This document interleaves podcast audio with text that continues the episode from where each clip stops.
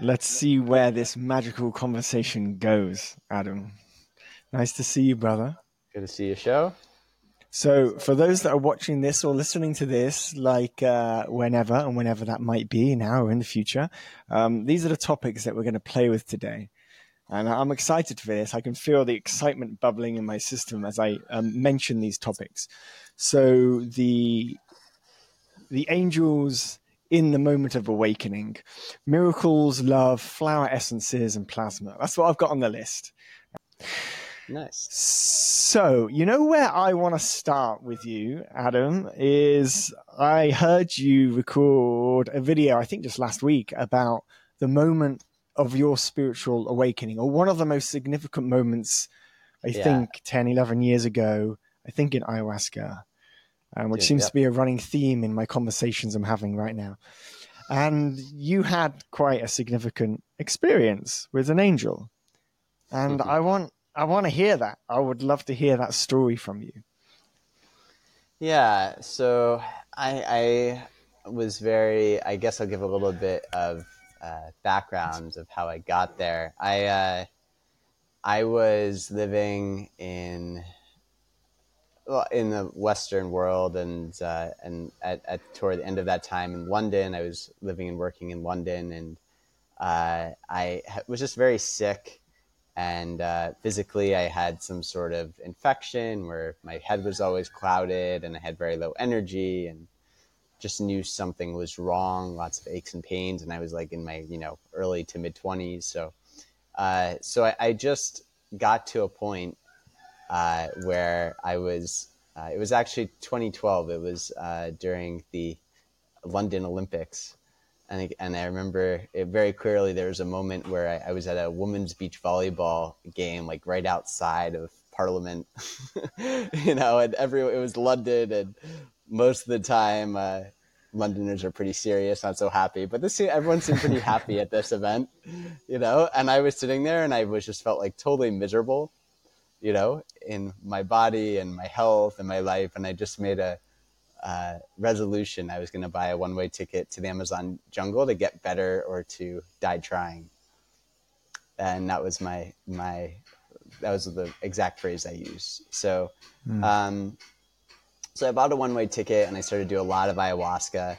And I had done some ayahuasca before, like, uh, you know, back, I think the first time was the very end of 2010. And then I had gone the year before in 2011 to this gringo shaman named Ed who lived in uh, Cuenca, Ecuador. And I don't know how I found him. I think I found him online somewhere and just went to his house. And he kept saying, like, why are you here, Adam? And I'm like, I don't know why I'm here. you know, I, I didn't really have a deeper sense of anything. I was just kind of like trying to to manage my way through some health issues and trying to figure out a deeper purpose because I, you know, I was making money, but I wasn't really fulfilled in my life at all. And uh, so, so then I, yeah, so I did ayahuasca uh, uh, finally, you know, six times, one one time, and then five times, and then I did it a couple more times, and nothing much had happened.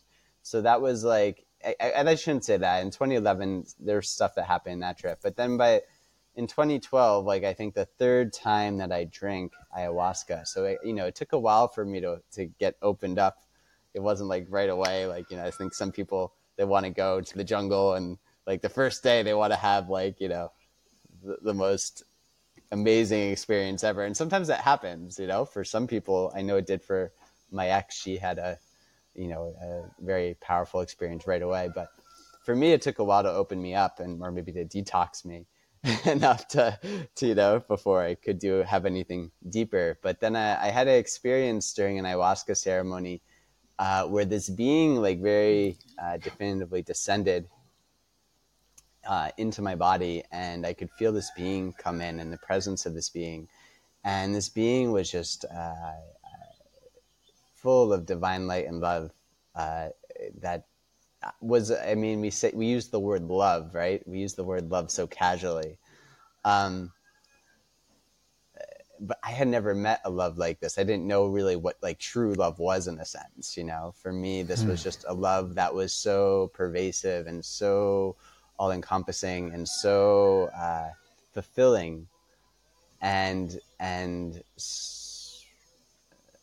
yeah, it just pervaded everything. It was just like the love of this like angelic being was just so powerful that it just felt like it was like the Niagara Falls of love, you know. And it felt like to me, like my own heart was maybe just like a compare in comparison, like a small leaky faucet trying to turn on, you know. And uh, and uh, but but but the amazing thing was was that this angelic being at the beginning, I just felt it showering me with love and showering everything with love.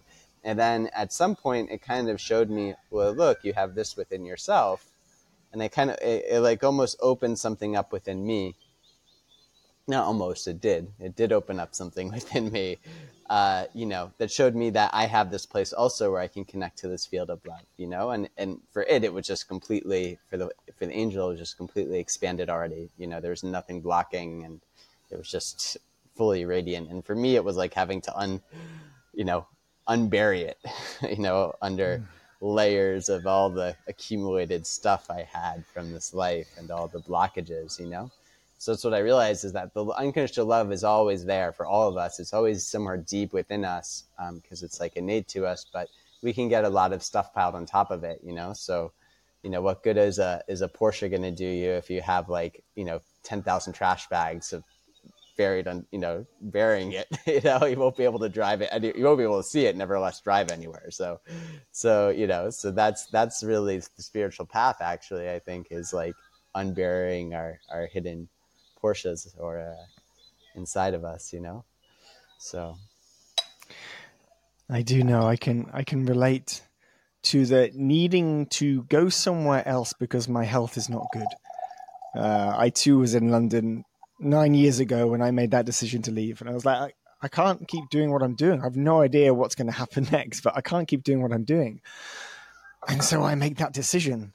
And I love how you said. I'm going to go and I'm going to try and change this or I'm going to die. Right. And like, I, I, need this so badly that I need to, I need to make a difference. In a sense, the ego is dying yeah. all the time. Right. And there are levels of the self which are, are dying on the way to wherever we are going to. right. Totally, yeah. totally. It's like, um, it's, yeah, it's one long death process, right? Most people, you know, some people if they never get on this path, they just they just die once, you know, in this body. But I think if you're in, in the spiritual path, and there's lots of mini deaths on the way to wherever we're all heading, you know, at the end. So, um, and sometimes not even small deaths, sometimes very big deaths, actually. So, yeah, yeah. I I love how you communicated the energy of that that love because love is thrown around. That word like so is thrown around in our culture. Love this love that. I mm-hmm. remember 10 years ago when i was like i didn't really know what love was. Like i could see people like oh love. Oh people are saying love. People are saying love in like christmas cards and birthday cards and love this and love that. And i didn't get it. I didn't know what it was, like because my mind was trying to understand it. It was like I'm really annoyed with love because I don't understand it. it was such an absurd feeling looking back, like to where I am now and how I experienced that, which is love. But yeah, back then, we, we, I thought it was a thing. I mean, the ancient Greeks would say there's different types of love, right? So they would talk about agape, which is unconditional love and then they would have another word, uh, philos, which is love of like things that are desirable, like friendship um, or or common values, right? Or so things that are you, you have philos with your friends, right, or with people you get along well with. You have this sort of love, and then you have uh, another sort of love, which uh, is like uh, eros. You know, and eros is the love that a lot of people when they think of love they think of eros which is the desire the physical mm-hmm. desire you know sexual uh, desire for someone um, and they would say that we have all these loves often together you know? So if you're in like a romantic relationship you might have hopefully you have agape you know? The agape should be the basis of all our relationships yeah. right? Unconditional love that's in the that's at least in the background. Um, but then we have philos, uh, and we have eros, and I think you know in other tradition, in other cultures, they have many words for love, and in English, we have one word, love. you know, and that's it. And it's sort of like the Eskimos and the snowflake situation, right? Where they have like mm. how many words for snow and we have one word. So it's like um, we really don't know how to describe love, and then we think we're all talking about the same thing. And you know, there's nothing wrong with some of these other forms of love, but it, it, it except when we lose the sight that such a divine, unbelievable love is possible, and that we can tap into this love, you know. So, so a gift that I was given, really, the the biggest gift I was given, probably from that ayahuasca trip, was that I can still to this day tap into that place within me that the angel showed me. You know, I can still tap mm. into that. It's not as uh, you know, I don't feel like I'm at the Niagara Falls all the time of, you know, this cascading love all the time. So it was a more, you know, it was an amplified experience for sure.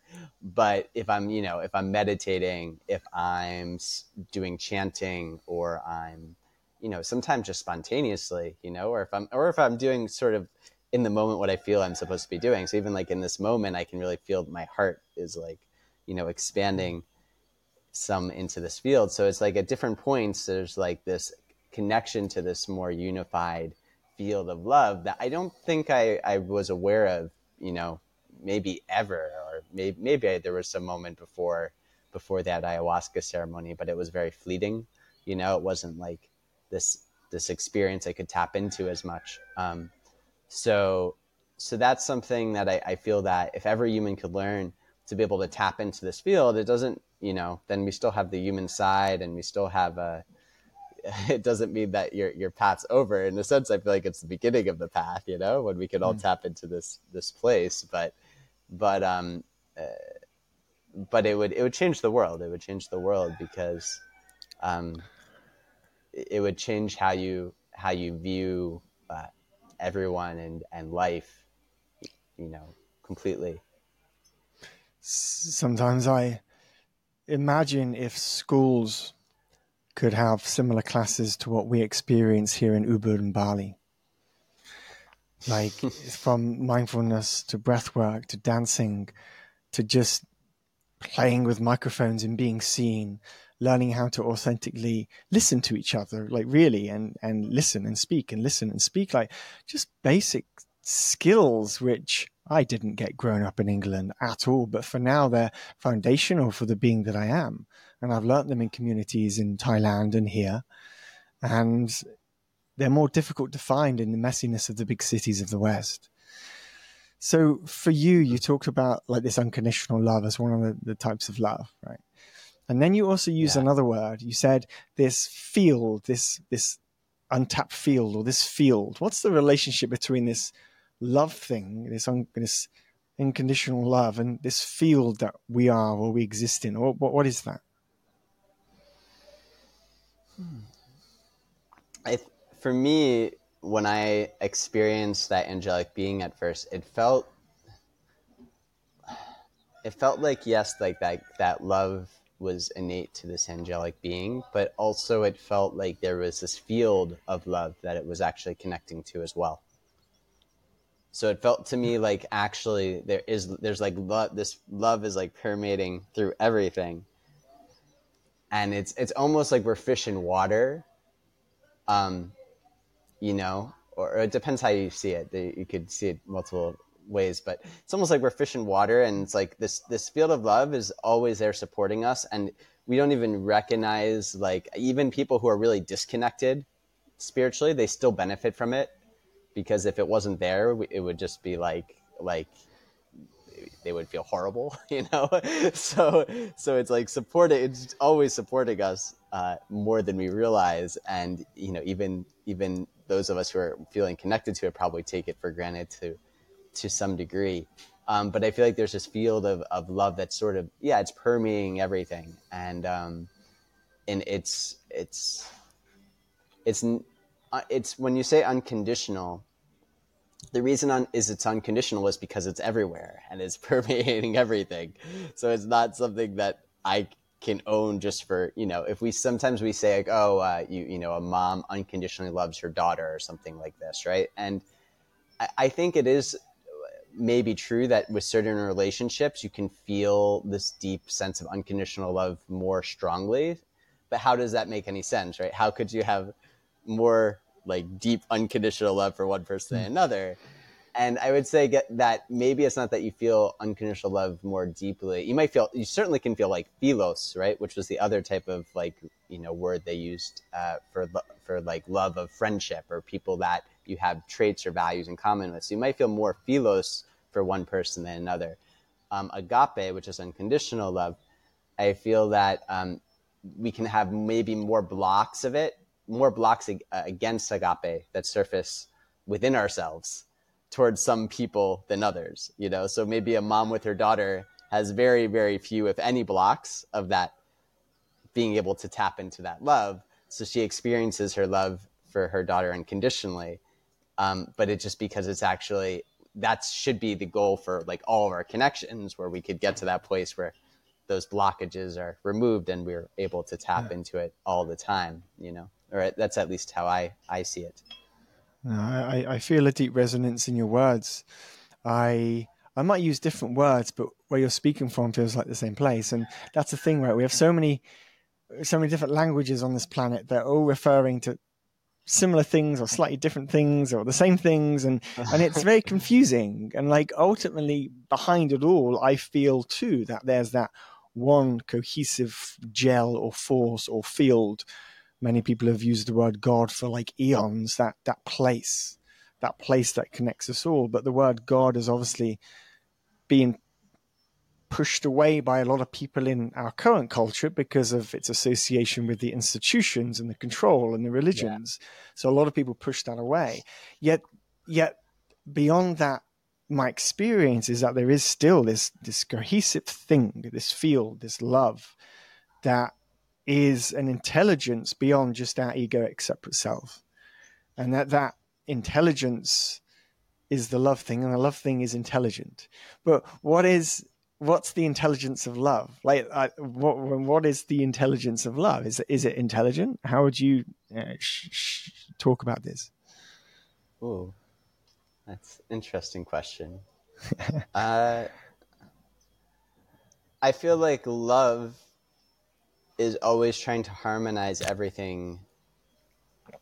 Like how I experience this feel of love is, is like this benevolent field of energy that genuinely wishes well for everything in creation because it feels this deep, intimate connection with it.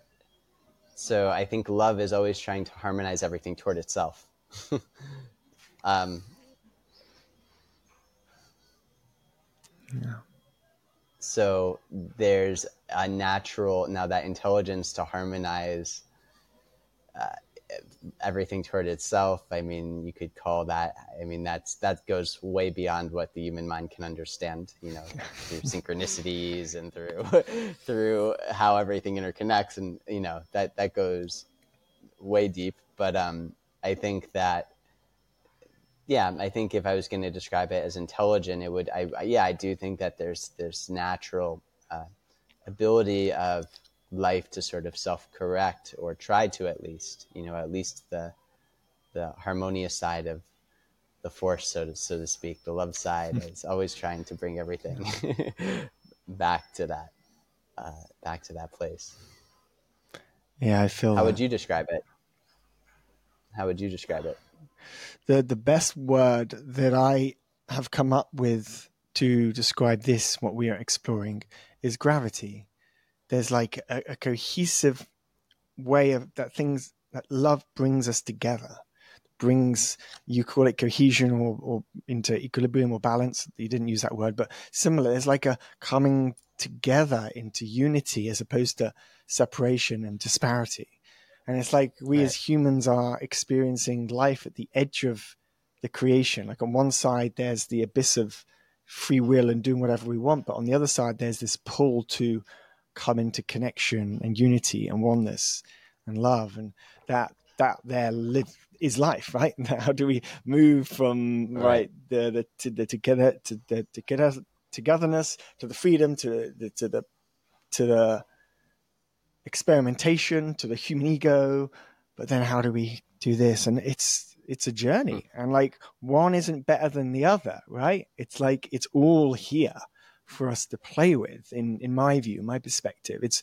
like i'm a messy human and i am far from whatever perfect is and i'm just figuring it out as i go along trying to love a bit more each day.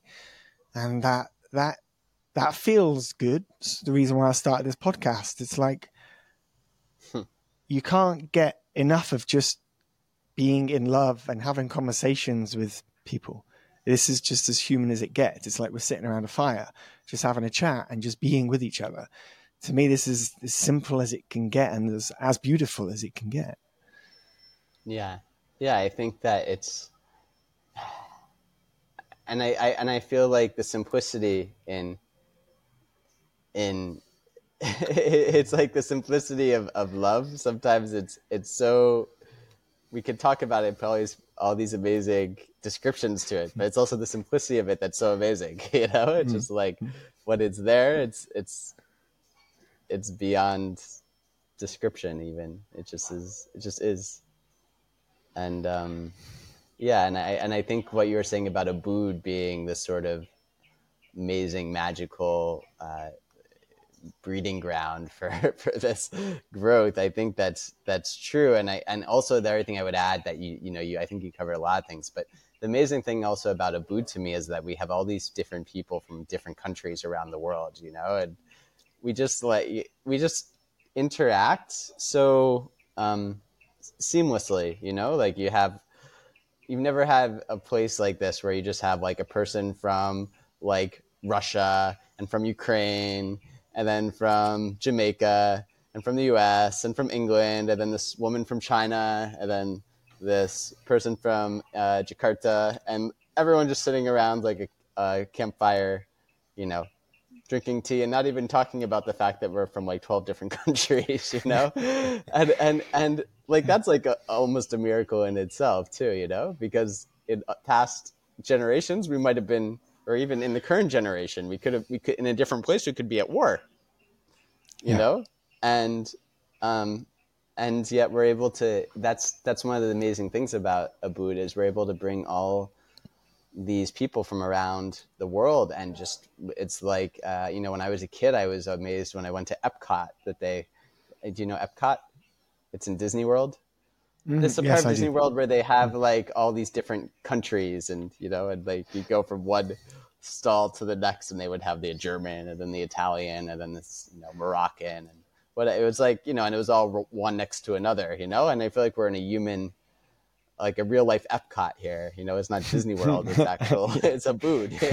you know, it's like every everything's all together, and it's and it's harmonious for the most part. Not that it's perfect. There's definitely you know things about Ubud that um, there's always room for improvement, you know, in terms of how we connect and how we relate to the to the locals. Also, I think, but um, but uh, yeah, I think there's a lot of uh, things that would be amazing if if kids around the world could have an upbringing like I think some of the, you know, like having an Ubudian upbringing.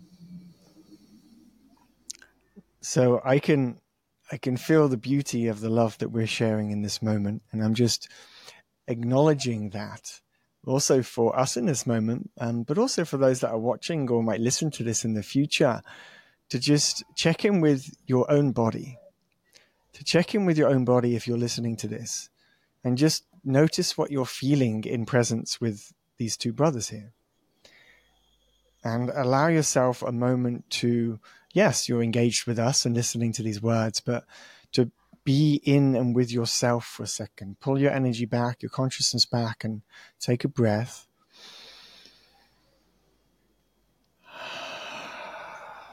And really savor the beauty of this.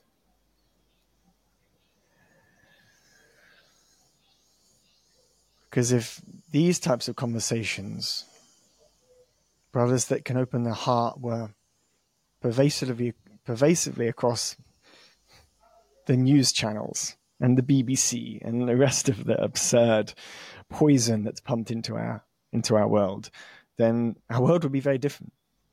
It really would. I deeply believe that. Hmm. So I enjoyed that deep dive into the exploration of love with you. Let's let's see what else we've got on the list. How does um how does it and the love will continue to emanate in this space, of course. the uh, the the miracles.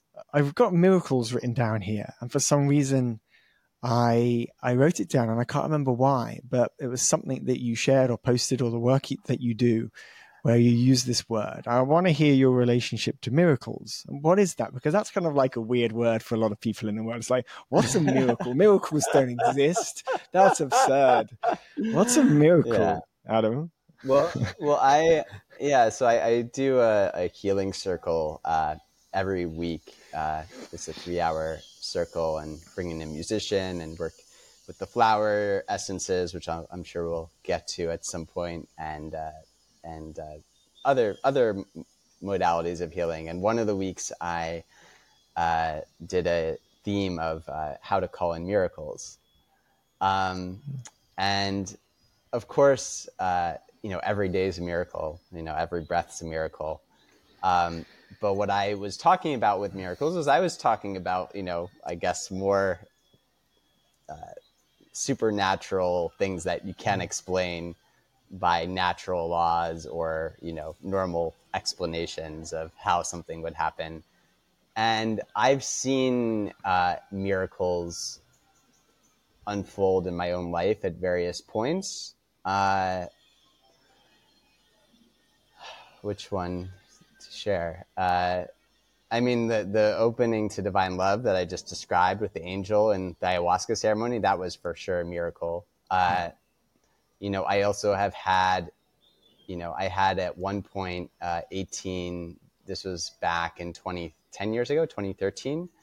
Uh, I had uh, an allergic reaction to some sort of uh, herb um, it was I think called rhodiola, you know, and and I kept on, and I, at the time I was just recovering my health, right? Because 2012 I got sick, I get better, die trying, and the the ironic thing was uh, ayahuasca did open me up spiritually, but I didn't get completely better physically just from taking ayahuasca. I actually needed to go back to the, the actually moved from back to the U.S., went back to my parents' house, and had this very humbling process of needing to heal and I found this uh, non plant based shaman in the US, and she was like an angel for me. So I was going through this whole healing process, and I was starting to get a bit better. Um, you, you know, I was starting to, you know, uh, feel that I was actually going to have a full recovery, and I was starting to really trust, and I was growing uh, spiritually, and I was, you know, my whole life was changing. And I found this herb that was supposed to be for energy, right? Because I was trying to pick up my energy levels and uh, everything I was reading was like, oh, it's super safe and effective. And it was almost, it almost, it's like safe and effective and slow acting. it wouldn't be right. No, it's not, everyone now thinks of the vaccine, right? When I think safe and effective. So, uh, but it was a little bit like that's everything I was reading. Uh, you know, uh, that's everything I was reading was how it's safe, it's effective, and it's like, uh, and it's very slow acting. That was everything, right? So I'm like, great, let's take lots of it. So so I took a bunch of the stuff and I'm taking off I'm taking I'm taking this herb and as I'm taking this herb, um, after like three days, like I don't want to eat, and after five or six days, like the water is starting to taste metallic, and I'm like not even liking drinking water anymore, but I'm obviously still drinking water. And now, like after like nine or ten days of like basically eating hardly any food, um, I'm like cutting every, I've cut everything else out, and the only thing I'm taking is the rhodiola. And I'm like, and then I realize, like, oh, wait, maybe it's the rhodiola. maybe that's why I can't eat anything. Maybe I'm having an allergic reaction or something to this, to this herb. Um, that's supposed to be safe, so safe and effective, right? So, um, so the so basically I stopped taking rhodiola and two days later the water stopped tasting metallic, right? But the other thing they kept saying about the herb is it's a very slow acting herb, but it builds up in your system gradually and then it stays there a long mm. time. So this herb, even though as I'm stopped taking it, it's still in my system. It's still in my system. I'm still not able to eat. And I'm getting weaker and weaker, right? Because I'm not in I really wasn't in a place where I should be doing a long like no food fast. I was already quite weak you know, from like all the physical illness I had. So, you know, it would be one day to do one thing to do like a shorter term fast, but 18 days was like, you know, beyond really what was healthy for me at the time uh, on a physical level. Um, so I was doing a really good job surrendering and trusting that eventually I would get better, right? And uh, so I was doing, I was really trusting that, like, no, it's okay because I already experienced some other miracles at that point. Um, but I was trusting, okay, I'm going to get better. Um, but around the 18th day, I was starting to feel really weak. Like I was getting really weak in my body to the point where like I could barely, you know, getting out of, you know, going down the stairs, going going anywhere was like a you was starting to feel quite a lot because I was still not really fully healthy. I wasn't healthy at all, you know, before I was still recovering my health. So I was starting to feel really, really weak. Um, and I'm like, and I had a energy healing course the next day that I had, you know, signed up for weeks in advance mm. that I felt was like really deeply important for me to be there. And uh, so I was going to go with this energy healing course, but I was like, I can't go this, you know, I have to drive like an hour away. I don't know if I can drive an hour right now. Like I need some food. I need some, I need some physical energy, right? So I, I take all the energy I had and I go to the store and I buy some greens and then I come back and I try to make a green juice right? I had the juicer. So I try to make a green juice. First thing I've eaten in like, you know, in weeks. And uh, I juice like, you know, just a tiny amount of juice, not even that much, like maybe eight ounces or 12 ounces. I drink like half of it and I can't finish it. And I, my, and I, and I don't feel good. And I go up to the bedroom and uh, try to just lie down. And I'm going into like a full body sweat my stomach feels like it's like just going in turns and I and I just feel horrible. I feel really horrible and I feel like, you know, I didn't feel like I was digesting the juice at all. My stomach feels horrible, my whole system's like revolting. And like for the first time, I'm like starting to lose a little bit of faith. I'm really losing like hope, like that I'm going to be able to get better, you know? Mm. And I'm thinking like I might have to go on IVs or something, or like how am I going to live like this? It's like, you know, I can't eat anything. Um, and my stomach's just complete, and my whole nervous system is just completely under a huge amount of stress. And I, there's no way I feel I could sleep. And I, I literally just do the simplest prayer ever in that moment out of desperation. And I say, God, please help. that was it. That was the whole prayer. Um, and literally, as soon as I did that prayer, and I guess it was just the right moment at the right time, you know, it wasn't the, certainly wasn't the, the, the fanciness of the prayer, but it was it was just it was I think the sincerity. It was a very sincere yeah. like I really need I really need a I need some intervention. Um, you know, and I felt a being come down out of the sky again, drop into the bedroom, go into my stomach, literally boom, like comes into my stomach and starts to do some sort of surgery some sort of like psych, some sort of psychic surgery where it's everything's getting moved around. And I go from uh, under a huge amount of stress, sweating like crazy, and just feeling incredibly not good, to feeling more relaxed than I had felt in years, if not ever, in my whole life. and having my stomach feel completely normal in about 10 to 15 minutes. Wow of just lying there. I had this this complete uh, reversal, and and I and I was just like, what was that? You know. Then the being left, and uh, and and I fell asleep, and I felt good. And the next day, I was eating like bean soup and. no problem. and I went to the energy healing. I went to the energy healing course. People were like a little bit concerned, you know, like in the course because I was very. I had lost like twenty pounds so and, was, and I'm not already like a very big guy, right? So 20 pounds is a lot for me to lose um, during the 18 days. But you know, everyone else was concerned about my health, but I had just had this miracle. So I'm just like, don't worry, I'm gonna regain the weight like this. No worries. You know, I was totally chill. Um, and I yeah, and I, I, regained the weight very quickly after that. You know, and um, so so that was like one like miraculous thing. You know, like that definitely was like an intervention. But I've had multiple of those. Um, you know, I can I can tell some other stories. Um, some of them are a little bit scary, you know. But I, I, I could tell other stories where I've had like literally some being come, like an angelic sort of being, uh, and save me from some you know, quite difficult experience. And I can also think of like synchronicities as well that I would consider a miracle because they're just so unlikely, you know. And I think I think these are probably more common. Like I think maybe some of the miracles I've experienced, like you know, where these angelic beings seem to intervene for me, that's maybe a little less common. Um, but I do think that if you're on your path, you know, and this is what I was teaching in the circle, is that if you have a sense of purpose and you follow your sense of purpose, then if you are ever in over your head, the help will come. The help will come. Right? Because these miracles weren't happening before I really found a deeper sense of purpose, a deeper calling. I think a lot of people like live their life like kind of in the inverse of this. They're like, they're like, well, I, you know, I need to make money and I need to like find like, you know, I gotta get a good paying job and I gotta take care of all this like, you know, worldly stuff and take care of the bills. And then, you know, and then like, you know, on my side hustle, like I have this like purpose over here. I might spend a little time on it. you know, it's like, if uh, you know, and that's actually at least at least at, in that point, it's a side hustle. At least there's some emphasis on the side. You know, some people just completely neglect the purpose. So, you know, it's not even on the side. But but I, I feel like when you actually really dive in and like you find a deeper sense of calling or purpose, and you make that the center of your life, and then you try to figure out how to fit everything else around that. How am I going to support myself? You know, and be in full congruence with my purpose rather than you know how am i going to make a living and try to find a little time on the side for the purpose you know? Yeah. it, it, when you make the purpose the center of your life you get then you'll always be able to handle whatever is thrown at you. And if you're not that's when a miracle can happen you know? Because you literally get some intervention for you.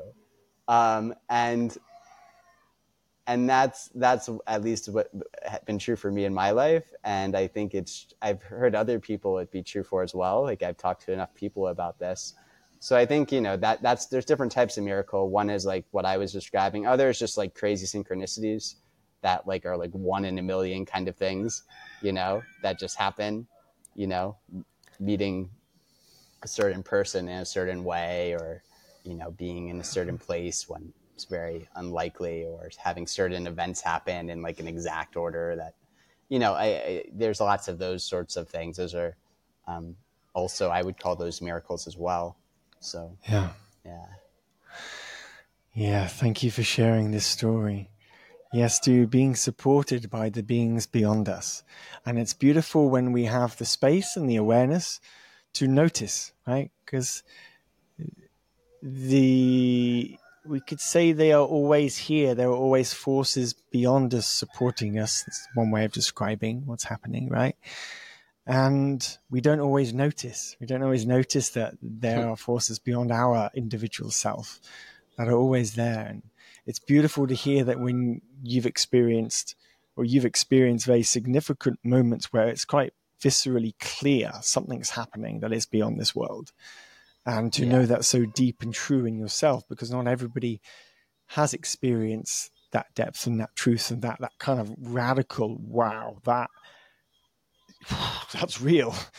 That's real. Because like it flips Yeah. everything upside down, doesn't it? Like experiencing those kind of things for the first time, it flips whole worlds upside down. And you look, what, yeah what, what is reality? What is reality now? You know? Yeah. Completely. And and it's it's always good. And if i ever have moments where my faith is starting to to waver i always try to go back to that right? Like you go Mhm. back to those moments when it was like okay no i'm being supported you know? And and uh you know because of course you know trials are always part of life you know? It's like what you were saying about the human side. The human side's always there you know? Life's never completely just a smooth road. There's always bumps in the ride, Mm. you know. So it's like learning to to navigate that from a place of faith. Um, and yeah, I mean, miracles. On one hand, you know, I say they, they, they say don't get attached to miracles, and, and that's probably a good thing too, because that, that means you also need a miracle. you know, you don't necessarily want to be, you know, unable to eat for 18 days because your stomach's doing somersaults. You know, so you don't necessarily want to have that miracle uh, be needed in the first place if you you know in the future but when it's needed it's like um you know, it's so faith affirming because you just you what else can you do? You just have to trust. You just yeah. there's nothing else. Yeah. yeah. So, so talking about purpose, you uh, uh, ended up finishing that last conversation on purpose. What's that? What's that thing I am into that I am um, so committed and dedicated to that feels so aligned to myself? right? And I want to hear about yours. And I, I, think this is Flower Essences. I feel this is watching you do your work here, and uh, uh, and and also experiencing these essences myself. I would love to hear you talk about the flower essences. Correct me if I'm wrong if that is not your purpose, but it looks like it is from my side. There's a deep connection I, there. I wouldn't say that's part of my purpose. I wouldn't okay. say it's the entirety of my purpose. Um, my purpose I think what motivated me and what felt true for me on my path uh, is that because I, I, feel like your purpose often comes from things that uh, like your what what you end up needing to shift you know so if you go through a really deep healing process then that deep healing process often becomes your purpose or or if not the actual healing process itself something you learned in that healing process mm-hmm. right so, um, something that's applicable either to your, you know, to others or to the world. So, um, you know, or at least part of the purpose, you know, because like I also I give a life purpose reading that's based on a person's birth name as well. So you can see that you have a worldly dharma and a spiritual dharma. Um, so for me, when I was connecting to my purpose, um, I had this uh, shaman uh, who is named Lorraine, and she's uh, an amazing shaman based in the U.S. Uh, still like my guardian angel. If she's watching this, hi Lorraine. Uh, so she's this amazing, uh, yeah, amazing woman, and she was like everything for me at the beginning of my path. She was, you know, because I didn't have really any support system. You know, I was. I was I really needed so much help and I didn't really have friends. Everyone else in my old life had like fallen away when I had my spiritual awakening and I had that whole trip to the jungle to get buried eye trying. Everyone fell away, you know. And my parents, you know, they were they were there on some level, but they also kind of think I I think they thought I was going kind of crazy, to be honest, you know, from having this crazy spiritual awakening. They didn't really know how to handle it. Um, and you know, I didn't really have any real support system in, in, in many ways. So I, she was like my, my counselor, my healer, my teacher, my friend, my mom, uh, you know, like a second mom to me. Um, so she was playing all these roles, you know, and and she helped me so much in my path. Like it was like literally like a miracle. You know, that was another miracle in a sense of that this one woman could hold such an amazing space for me and help me so much. Um, so there's literally a session I had with her where it was like after the session, I'm like, oh wow, I'm not going to die this year. I'm going to live. I'm going to make it. You know, that was because that's where I was. I was like on the physical brink uh, you know, of of dying. So, so the the turnaround I had with this woman was so great, and I was like, wow, if I could just even play, do like a small fraction of helping other people heal and like reconnect to themselves and feel more grounded and more more safe in their body and more at peace and open their hearts and just do a small fraction of what I felt Lorraine had done for me for even like a single person and I'm like okay then I would have lived a decent life, you know? So that, that was, she was really, I think, uh, seeing how much she helped me, that inspired me to try to pass, you know, I didn't think I could necessarily do what she did because it was so incredible, but just help people in some way from the base of knowledge and also the, you know, I was learning all these things and applying all these different types of energy work. So just helping someone to heal to me just became like this deeper sense of purpose. Of course, also it starts with myself. You know, it's always starts with me, but in terms of the healing work, but then to, to spread that, to spread that and share that. So um, the flowers came later on in my healing path. They came around 2018, so around five years ago that I discovered the mm-hmm. flowers. And the reason I discovered them was actually because I do this thing called a soul plan, which is a life purpose reading based off of the sacred geometrical codes of your birth name in Hebrew. So it's uh, so I was looking at uh, you know I was trained to see which Bach flowers, which is a well known system of flowers, uh, or if you're like in other languages like Bachblüten or Flores de Bach in Spanish. So um, Bach flowers are this well-known system of 38 flowers that were brought forward by this guy named Edward Bach. He was like a channel with the flower kingdom, and uh, in the last century, he made this well known. He actually died in the 1970s, Edward Bach. So Bach flowers are still well known, even though he's the guy who found it has been dead for 50 years, right? So my understanding is that the flowers were a bit more um, powerful when he was alive, and he was sort of overseeing it and also serving as a bridge when uh, Bach flowers. So, uh, so they were. I had tried Bach flowers, and they were, I think, slightly helpful, but I, I, didn't feel like a deep resonance to like distribute them or to like go really more in depth with them. Uh, but but I was passing on the information about them, and then I found through synchronicity this system of flowers called Flora Live, and when I was uh, you know doing some research for a client about about one of the Bach flowers, and um, and I found the system, and it's founded by this guy named Brent Davis, who was working with Bach flowers in the 70s and 80s. And he kept feeling there's a deeper calling for him, like a deeper way to heal that he just wasn't sure about how to tap into. And he, he's in a flower field in, I think, 1990. And he gets this full vision of how to create this contraption that would mold itself to the shape of the flower without cutting the flower and without bending the flower right? Why? So, why does why does that matter? What? Why? Why does that matter? Uh, help, help me step back a second because what? What is a flower essence? What? What is? What are flowers? Why does it matter if we're bending them or not? Or like, like just from like that perspective of like, I have no idea what you're talking about with regards to flowers. I wanna, I, I wanna get why why this is important. Right. So a flower essence is not like a physical herb you're taking, like taking spirulina or something. A flower essence is just taking the subtle energy, right?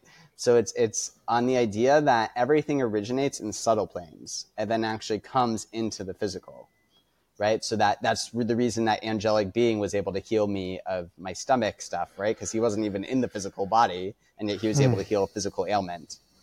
So everything starts in the subtle and then it comes into the physical. It's like it's like a mountain stream that starts up at the peak of a mountain and then comes downstream and the physical is way downstream. So everything starts on a subtle energetic plane and has a subtle energetic blueprint. So flower essence is the energetic blueprint of a flower, right? So it's and it's the energetic blueprint of a flower caught or um, captured in water mm. right? Well, no, it can be normally, you know, what what the system I use with, uh, he's initially extracting it into water. You can also use other substances, um, but uh, but normally, it's water is a really great base because water is like super malleable, right? Like if you've ever looked at, have you ever read the book The Miracle of Water or seen the Dr. Emoto? Dr. I've seen Emoto's videos work? about him and blog posts, but not the whole book. No. Yeah, yeah. Well, it's basically a picture book. I just kind of look at the photos. So, yeah. so, um, so yeah. So it's like if you've seen that, where you've seen like how different water molecules can completely look com- um, completely different based off just how we talk to the water. Water is amazing. This is another word like love, right? This is love and water. The two words we should have like all these other words for, and we just have love and water, right? water should have way more words because the quality of water can be massively different. So I'll give you an example is that water can actually energetically hold on like if you measure the scalar energy of a water, there's water that can have a scalar energy level of like 10,000 times higher than other water. 10,000 times, meaning that the amount of energy in a single drop of this water is 10,000 times higher than this water over here. You'd have to have 10,000 drops to have the same amount of energy, right? So that that's a, a massive difference. Um, what's the so what's the, the, the scale we're measuring there? When you say the word energy, more energy or less energy in the water, what what are we using to measure the scale of what energy is in that? That's that's uh, what where I read that it's ten thousand times higher. That's called scalar energy. Scalar. So you can look up the word scalar energy. Yeah, you can look it up on Chat GPT or something, but scalar, S C A L A R. Okay. Scalar energy. I don't know anything So, about um, scalar or what it is. Scalar, scalar energy, yeah, no, it's scalar energy is like tapping into how much. Uh, it's scalar energy is like can be measured for physical things. This is not like a subtle, uh, a strictly subtle term, but I think it's uh, trying. Uh, try, you're asking me a definition. I can. It's how much like energy. Uh, I mean, the word scales in it, right? So it's it's basically how the, I think the amplitude of the amount of energy that's expanding out. But when we talk about scientific terms, I could be I could be messing that up. But I, in my mind, I kind of have an, an, a vision of it. I'm uh, makes sense. I'm just looking it up actually, and I'm just uh, doing some research on Microsoft Bing right now. I mean, we could just we okay, we could just say it's also known as chi or prana. It's just another way of more scientific form of communicating what chi or prana is, which is the energy life force that moves through us all all the time, right? Um, but I haven't seen it. I haven't seen the word scalar, so this is an, an attempt, or it is a way to measure, to measure these subtle energies. Right. Okay. Yeah.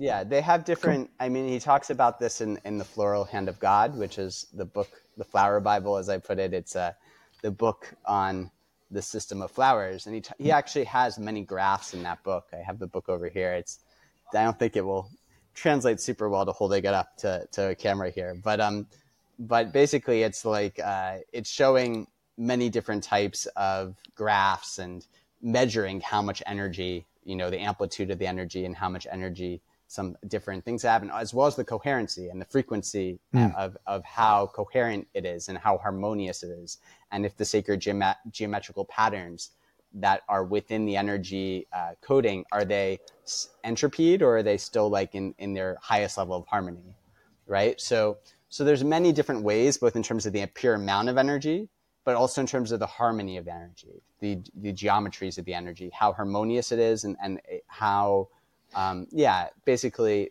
is the pattern of the energy uh, entropied or is it at its highest potential and um, so the thing is with flower essences is that you can have a cut flower essence which is what bach flowers are so you can have a cut flower essence that has uh, frequencies of flowers that have been cut. But what happens when you cut a flower?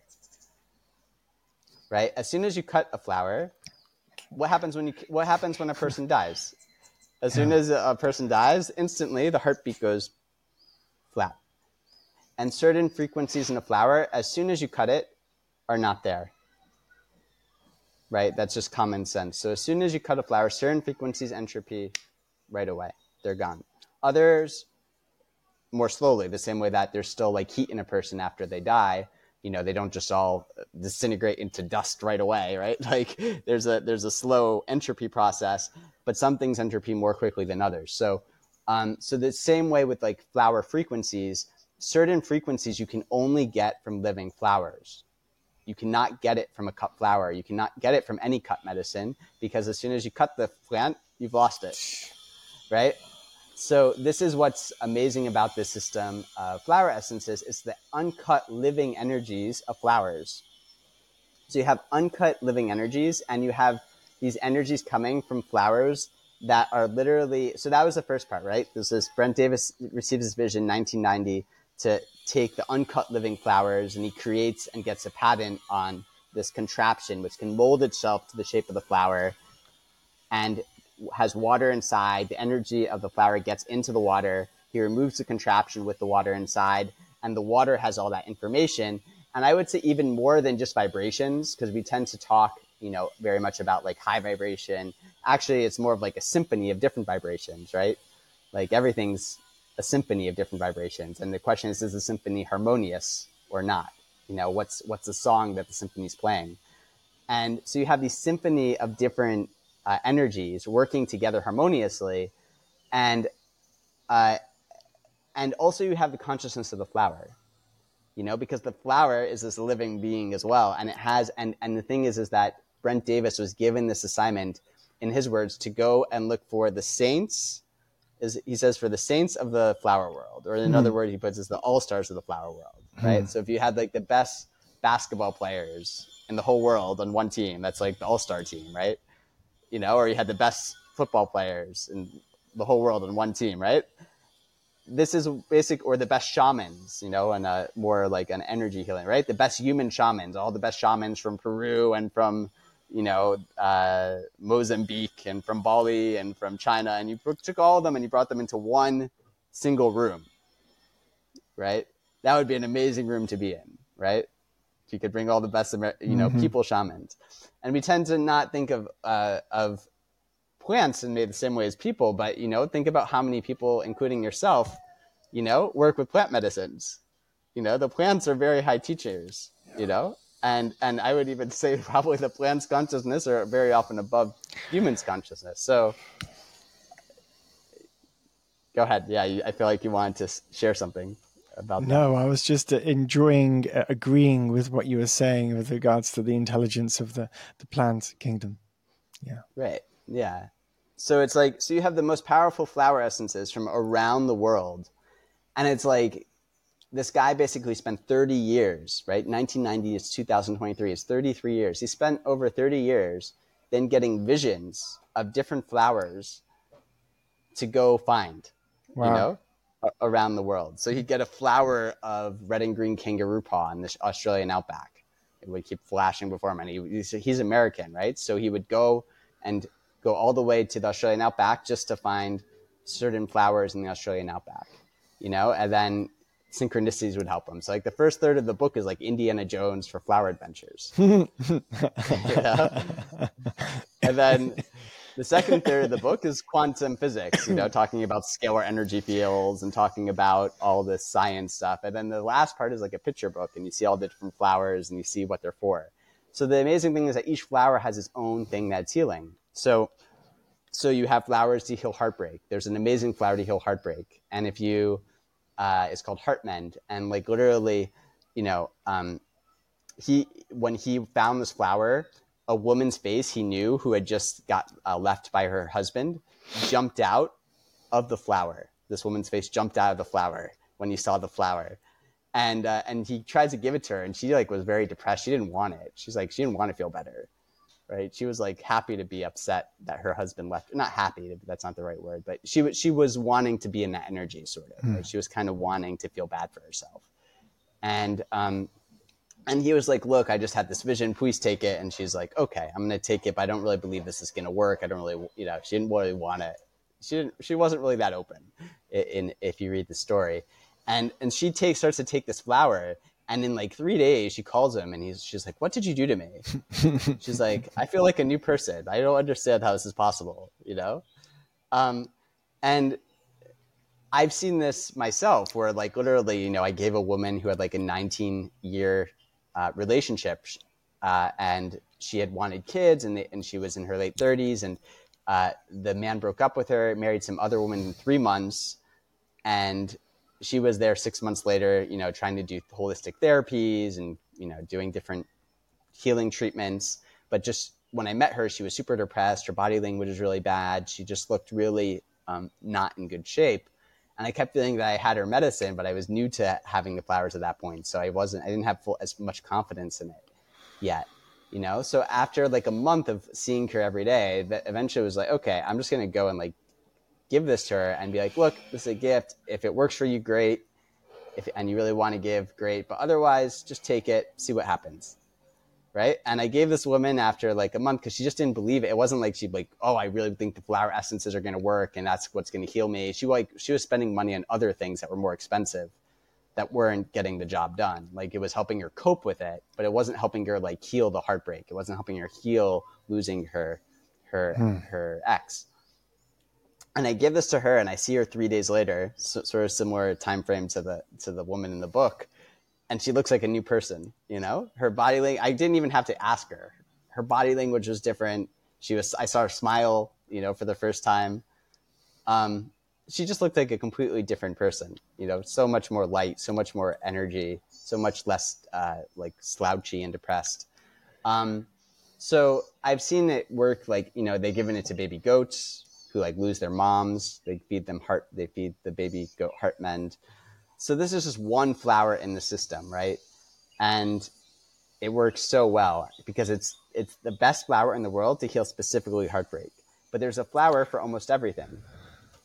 So that's the amazing thing. If you want to heal self esteem, there's a flower for that. If you want to let go of uh, unhealthy attachments or addictions, there's flowers to help with that. So psychic protection or uh, flowers for manifestation, there's flowers for that. So there's a flower for almost anything you can imagine. And that's what I love about it. It's like if I was gonna like tell you show, I really want to help you out and I want to like go and like I I want to find like the six best flowers in the whole world for you and go take the energies of them and bring them here to you right now, right? Mm. And then I like took, got on a plane and I went to the Peru Andes and then I went to Hawaii and then I went to Jamaica and then I came back to Bali and then I went to Australia and like, you know, and I went on this whole like quest to go get you these flowers. It would cost a lot of money and a lot of time, you know, and it would be like this amazing thing, right? And I think we would all say, if someone did that for us, it'd be like, oh, of course I would you know, in the at least in the whole, maybe not in the mainstream world, but in the in the holistic Ubudian, you know, spiritual world, we would all be like, "Whoa, that's amazing! Yeah, of course. You know, I want to try the flowers that are going to help me with exactly the issue I'm trying to go through. You know, the, the best, most saintly flower in the whole world for that specific purpose. Uh, and that's what this system is. But all the work's been done for us. You know, by oh, this one oh, guy. I want to jump into one one practical question. Okay, so uh, this man is traveling around the world. He's getting these visions. He's arriving in the outback of Australia. He's found the flower that he's been guided to mystically beyond him, but he, he trusts the channel that is he's connected to. And he does he know at that one question I have is does he know at that point what what this particular plant is for before he he finds it, or is it afterwards he figures it out? That's the first question. And the second one is uh, is is what's the process of extracting or connecting to or downloading or copying the essence of that living flower? What is that contraption or machine or what what what happens in that moment to receive that? Right. Well, so to answer your first question, based off of um, what I know, I think he receives at least a lot of it like after he's actually like met the flower yeah so I don't think a lot of the time he know like I think he sometimes gets little bits of information about what the flower the flower might be before ahead of time, but then he gets a much more complete download because sure. he's a he's a flower whisperer and he can connect to the flowers. Um, so I think he a lot of it comes like after the meeting of the flower that he gets like the full download of what the flower's for, and before that he just knows little bits of like hints almost of what the flower might be for. So that's based off of, uh, of what what I know. Um, so he would obviously be the, the if you could interview Brent Davis someday, that would be a great question to ask him.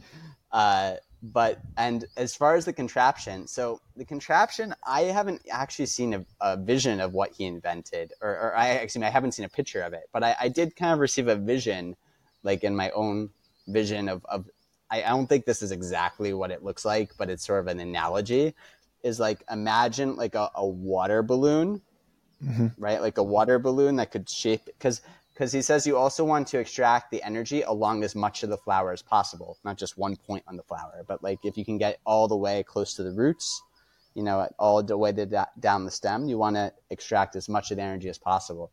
So imagine like a water balloon that can sh- uh, change uh, shape and size to some degree, but that has valves like on the side of the balloon hmm. and that you could open and close the valves. So you like put the balloon around it, has water inside, you close it so that the energy is tightly contained and the water's around the flower. You keep it there for several hours so that the energy of the consciousness of the flower gets fully imbued into the water. Hmm. and then you open the valves up and the valves drain the water off. And then you remove the contraption and the water is safely tucked away and the contraption is able to be removed without hurting the flower.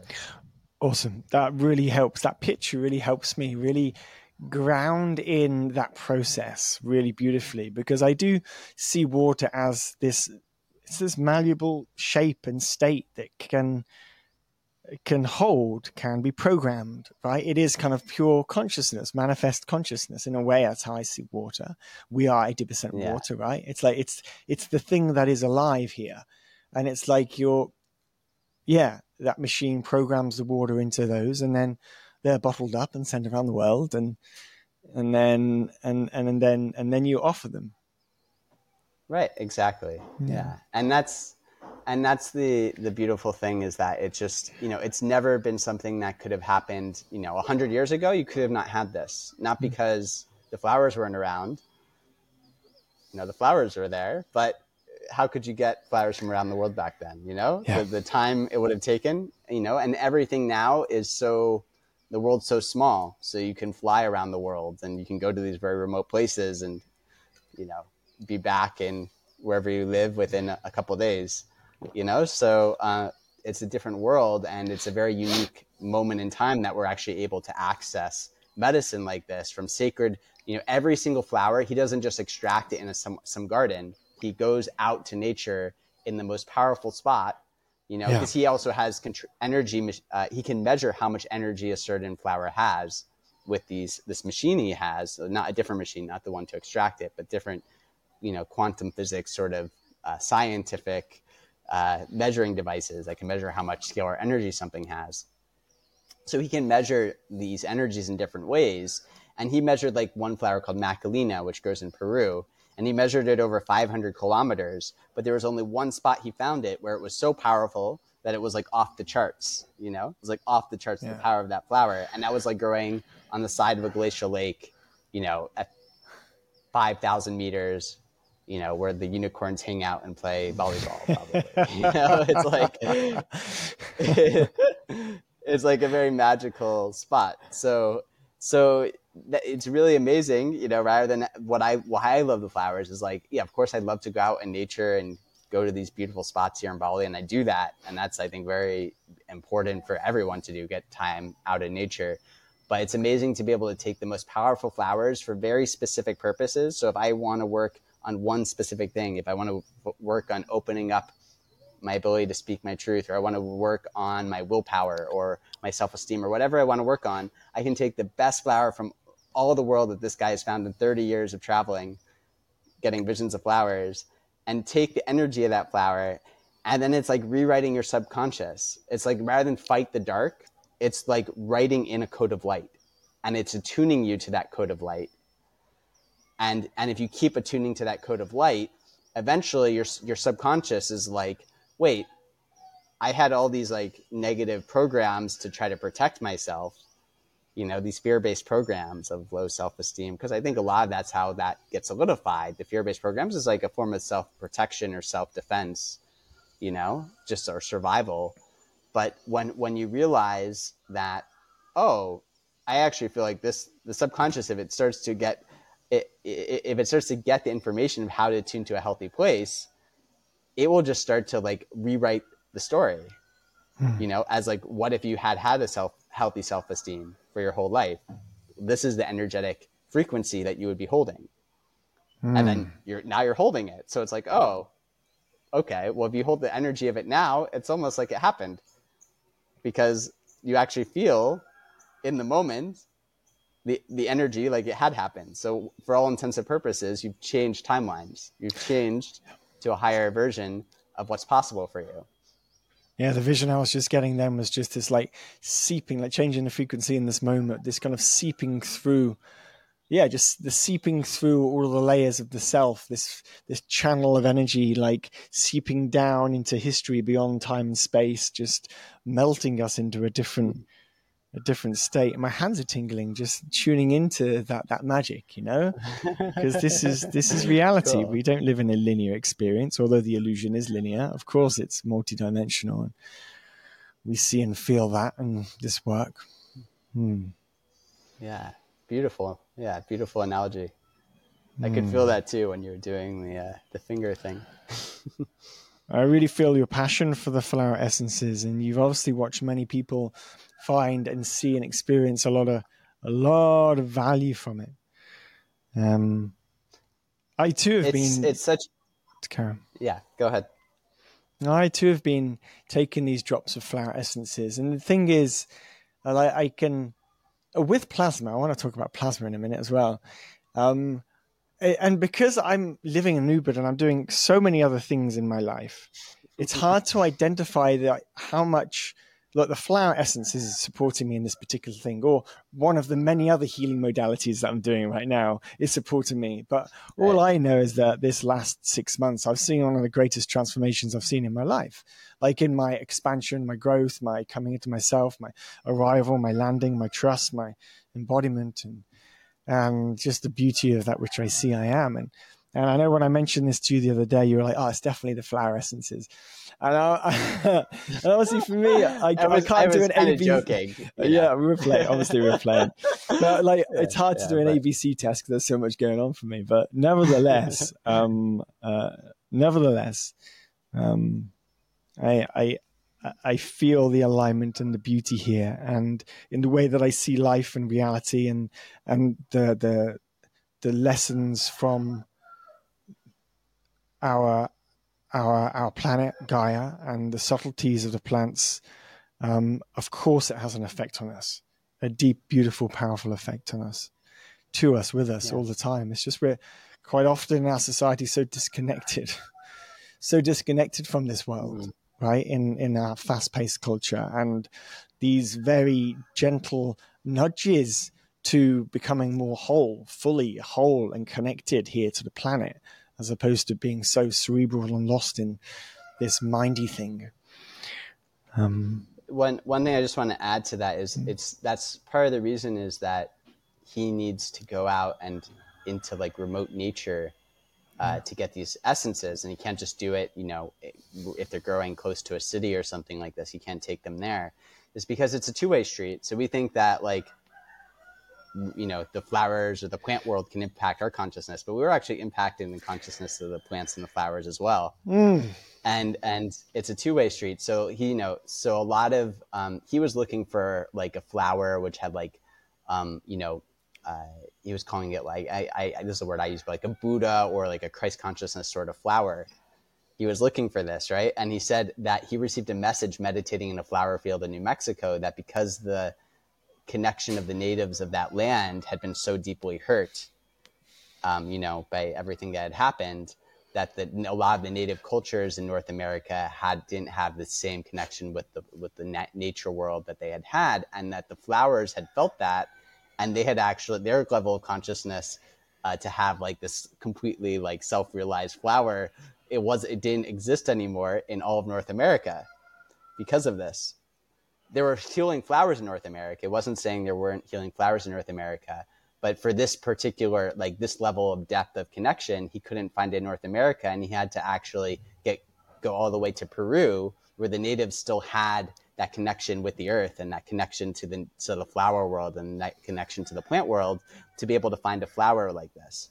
So our connection to the flowers and our connection to the nature is a two-way street and that's something important for us to remember all the time like when we're going through the world we need to be also sending good vibes to everything not just people but also to like when we see a plant give gratitude to that plant give gratitude to that tree you know and we can also raise the consciousness uh, through that. Um, but when but when we're trying to take the flower essence to heal us you know that's why he's going to these really remote places around the world to get very specific flowers that aren't as impacted by you know the collective humanity insanity so, yeah. That um, the two way street commentary that you just shared really touched me, especially, yeah, especially about Native Americans in that part of the world not no longer having that connection to to to receive or find or know that or just knowing that that those kind of plants can be lo- lost. The the plants of that level of consciousness can be lost that the plants are affected as much by us. And of course they are again but it's just not in my field of awareness all the time when i'm so right. lost in my my insanity right? I forget. Right. And yeah we of course we don't it's not something we think about often. We don't think about you know, or certainly I didn't spend as much time contemplating about the flower world as I have the last five years. That's for sure. I told, I said at one of my healing circles, like I never thought I would grow up to be a flower dealer. you know, definitely wasn't part of the plan growing up. You know, lawyer, uh, businessman, or flower dealer. Uh, but uh, but yeah, here I am. So, uh, there there was a really cool second part of that prophecy though when he received this download that there weren't any flowers. This was I think 15 or 20 years ago. He received this message in the flower field in the U.S. But he did get the message that in his lifetime it would return, mm-hmm. meaning that the the con- the highest level like flowers with this kind of self-realized ability in the United States or in the North American continent would return in his lifetime. And he's quite old, so he's um, I mean old in a relative. Sorry if you're, you know, his age listening to this. He's he's around he's around seventy, you know, years old. I think late sixties, seventy years old. So he's older than I am, I should say. That's a better way to put it. Sure thing. So um, so he's he's already in late sixties and seventies. So you know, in it, the prophecy he received was in his lifetime. He would be able to find flowers. So that means that within this lifetime uh, of of his, that you know, we're going to see this blossoming of consciousness where, you know, literally blossoming, the flowers are re- reconnecting in even deeper ways. And I, I think that the humans obviously are mirroring that. And we are, we are starting to see that blossoming and awakening of uh, returning to a, a, different state of consciousness on the planet today. Like we're watching things crumble. The old world is crumbling. People are disillusioned, and we're like, well, what is real now? What is important now? How do I want to spend my time now? How do I want to look after myself now? Oh, this mindfulness is more important now. Oh, yoga is more important now. Oh, emotional well-being is starting to become important. This it, mental health collective sort of epidemic people are starting to wake up from and realize, oh, maybe we should like do something about this now. And so we are, aren't we, waking up bit by bit and more and more and faster and faster on the planet today. That's how I see it. Um, but actually, I want to I want to loop back to plasma quickly because with your flower essences um, that you offer here in Bali in the ceremonies, you don't just offer them in water, you offer them with plasma. So, what is plasma? Um, why do we why do we drink or enjoy plasma? Uh, what is this state? Yeah, so plasma is uh, so the easiest way to describe plasma is the flowers or the energetic blueprint, uh, or the flower essences I work with are the energetic blueprint of flowers. The plasma is the energetic blueprint of the different elements. So, carbon, oxygen, gold, like like the periodic table elements, right? So basically, plasma was a process invented by a nuclear physicist named Mehran Keshe, who is from Iran, and uh, he's I, some people consider him sort of like a modern day Nikola Tesla. He's working, I guess, on like anti gravity devices and some pretty out there kind of stuff. Um, so he's he's a, a nuclear physicist, or he was and he discovered he says of everything he's invented or discovered in his life his top invention is this plasma right? How to make this plasma. And he basically went public with how to make it and uh, and shared it. And basically it's like you can think solid state liquid state gas state the three states you learn about in like elementary school and then plasma state. Or actually it should be mm. the other way because this is like the plasma state is the you know the higher up on the mountain so to speak. You know it's in the subtle plane coming down into the so plasma state, gas state, liquid state, solid state, and it's the energetic blueprint of the different elements before toxicity, before sort of yeah, before the negative environmental factors influence it in this world. So plasma is like this process that this guy found to basically extract the energetic blueprint of the different elements. I don't understand uh, all the different details of how plasma is made in the same way that like, I understand more about the flower essences because plasma is something that came to me later. Um, there's a company here in Bali called Saisei, and they're like the plasma company here. They like literally their whole business is around plasma, and they sell all sorts of plasma like gels and aloe vera with plasma and, and all sorts of things that you can use like on the skin and uh, and also sprays. So I got connected with uh, this man named Edward who is one of the owners of Saisei, and we did an exchange two years ago, and uh, and basically we took some of my flower essences, which are, are right here, That's bottle called For Love. Right. So took some of my flower essences, then we took uh, some plasma, and we took like eight drops of the flowers, and we took a small, uh, you know, a small cup of the plasma, and I put it in the flower drops, and then we mixed them, and we each took at the same time a, a cup and started to drink it, and both of us, you know, he had never had the flowers, I had never had the plasma. right? So mm-hmm. it was like a totally like you know like fresh experiment, you know how it would go, and we were both like when we were, both took it together, we were like whoa, like it was like, right? There was some sort of alchemical fusion of the two, and it was like it was like amplified. I just experienced it super amplified the flowers because I know what eight drops of flowers normally feels like in my system. It's powerful, but this was on another level.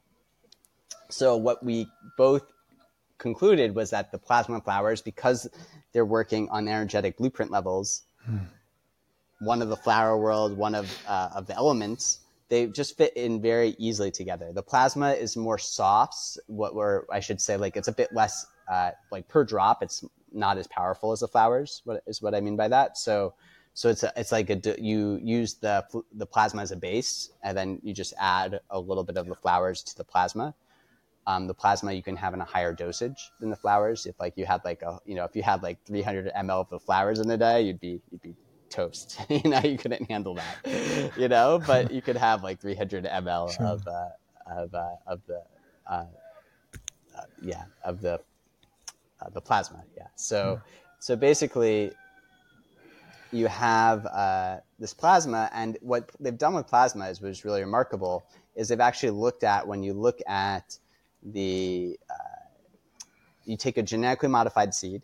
They took genetically modified seeds. They put it in plasma water. They left it there for like, I think it was like 12 days. They took the seed out and they looked at the seed and studied it on a biological molecular level, and it actually goes back to not be GMO.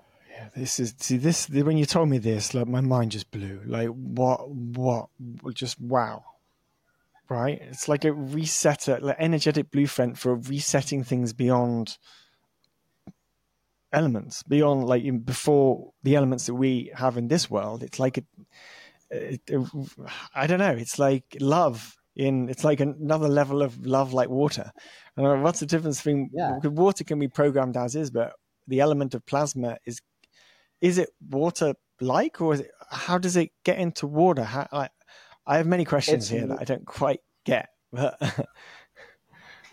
yeah it's it's water with the energetic blueprint of different elements and depending on that the elements depend on what kind of plasma you have. So i work with like seven elements plasma which has seven different elements including a little bit of gold which is quite rare because i guess depending on the element you know so what i did was basically i because i worked with the flowers uh, as i say offered or i I, I asked them to be honest, but you know they offered they they they understood that like I had kind of a special dharma with the flowers and that there was a synergy. So normally they don't sell the stuff to actually make the plasma. So normally if you want to buy plasma, you just buy the actual finished product. But for mm-hmm. me, they, uh, you know, they were willing to sell me uh, some of the stuff that could actually be used to make plasma, so that I could make enough plasma to put it with the flowers, right, and to and to have this alchemy of the two together. So so I bought a bunch of, uh, or not a bunch, but I bought enough of the uh, stuff to actually make the different uh, elements of plasma. And I, you know, he was explaining the process to me because this isn't something I do myself of actually how to make the, the, the plasma, the GANs, but uh, it's sort of like a multi-step process. And I'm getting the second to last product, but not the last product. Um, so, so that, but the process to actually get uh, gold GANs, you know, so like carbon or oxygen just take a couple days to make the, the GANs for gold, uh, the GANs is like stands for gaseous nanoparticles suspended in a solid uh, state. So it's it's the stuff that is used to charge and make the plasma water. So carbon or oxygen just takes a couple days. Gold takes a year and a half to two years because it's in such a more dense form. Hmm. It takes longer to get it to its blueprint state. So so basically, you have depending on the element different lengths of time um, but yeah, plasma is like this. It's basically the energetic blueprint of each element. You know, so depending on the elements, can have a different effect. Gold is great for intention, right? All alchemy is around, you know, the, the alchemists, right, around gold, right, turning other base metals into gold. So gold is like the gold standard for intention. But like carbon, oxygen, 87.5% of the cells in our body are carbon or oxygen, I believe. So if you detox 87.5% of the cells in your body through taking carbon and oxygen plasma, which is most is most of the plasma I have is those two elements, then um, you're gonna you know you're gonna detox your body to a really high degree because it's it's you know it's almost 90% so hmm. so that's basically what plasma is doing. And you know it's amazing like what i've seen. Like we even did an experiment um, i ha- was at a birthday party in Amed which is another place here in bali uh, uh, a little over a month ago. And uh, for the birthday party i was doing a little flower like just a short not a full three hour thing like i normally do. We just did like a short 45 minute flower uh, ceremony uh, where I was giving all the people in the birthday party some flowers and some plasma. And uh, there was a guy there from Russia named Alex, and he has this really expensive like bioenergetic resonance machine. I think that's the name of it. I could be off, but it's like some really expensive machine uh, that costs like thousands of dollars, and it like can measure like it connects to each of his fingers, and it measures the energy going through like it's sending different pulses through the body and measuring different energies in the body. And uh, so he was like measuring himself before and after the 45 minute uh, flower ceremony. And he measures himself.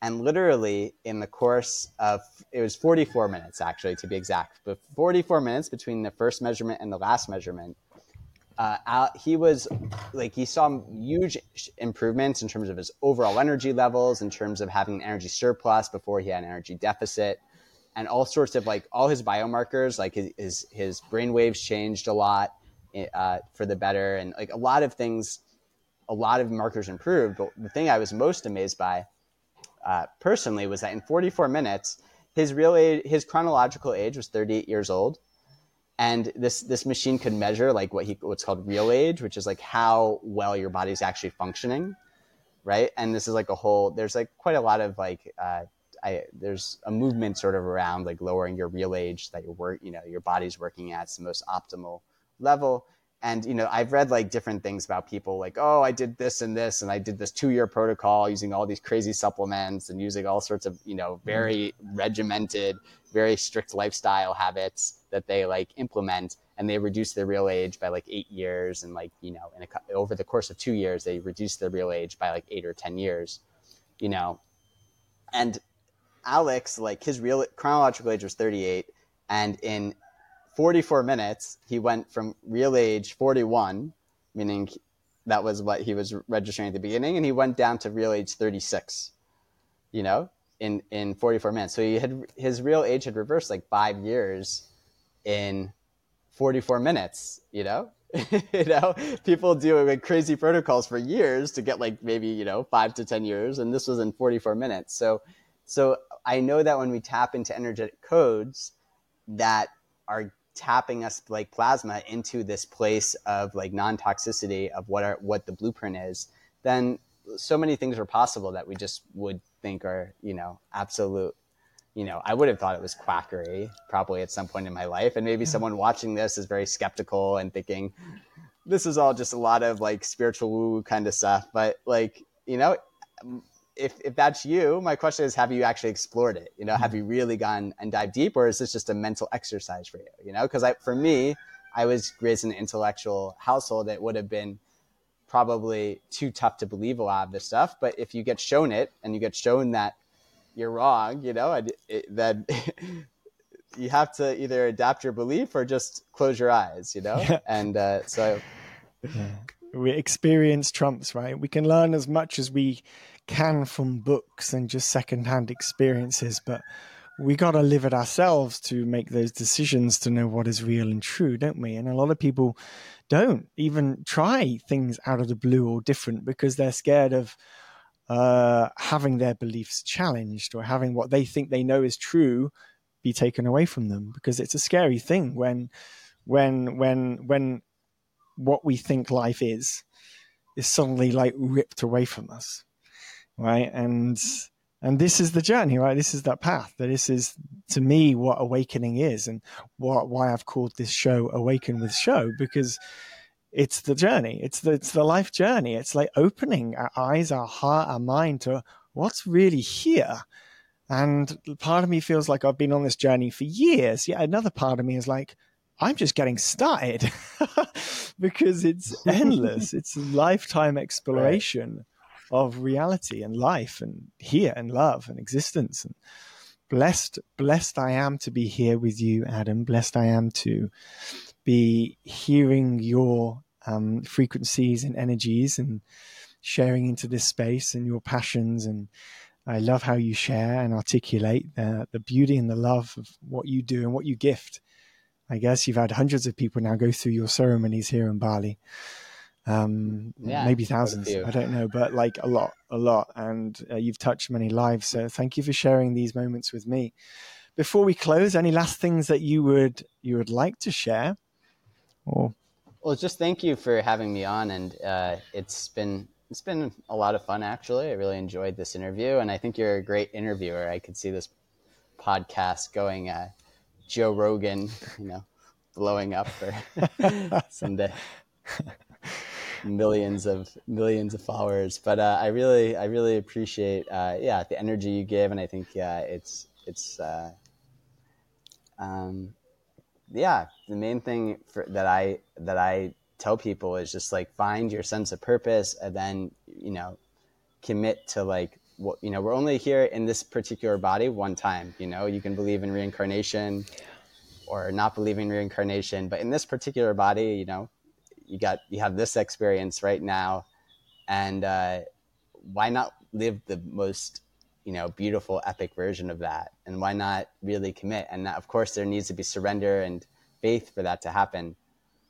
Uh, you know, there has to be a trust in a higher power. I, at least from my perspective, I think that um, sometimes, uh, you know, like people don't like the word God because uh, because of its it's been co-opted in some degree. Some people feel, or you know, it's maybe, maybe it's. I mean, it's.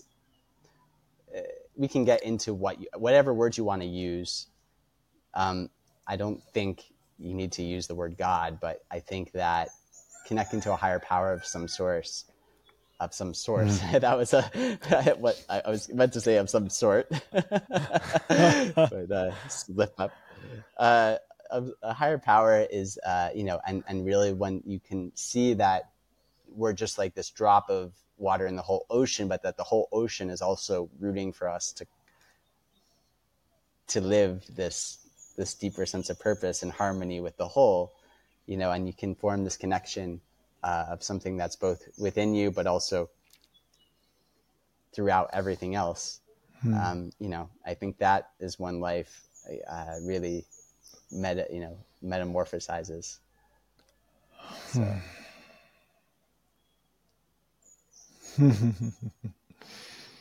Thank you. Hmm.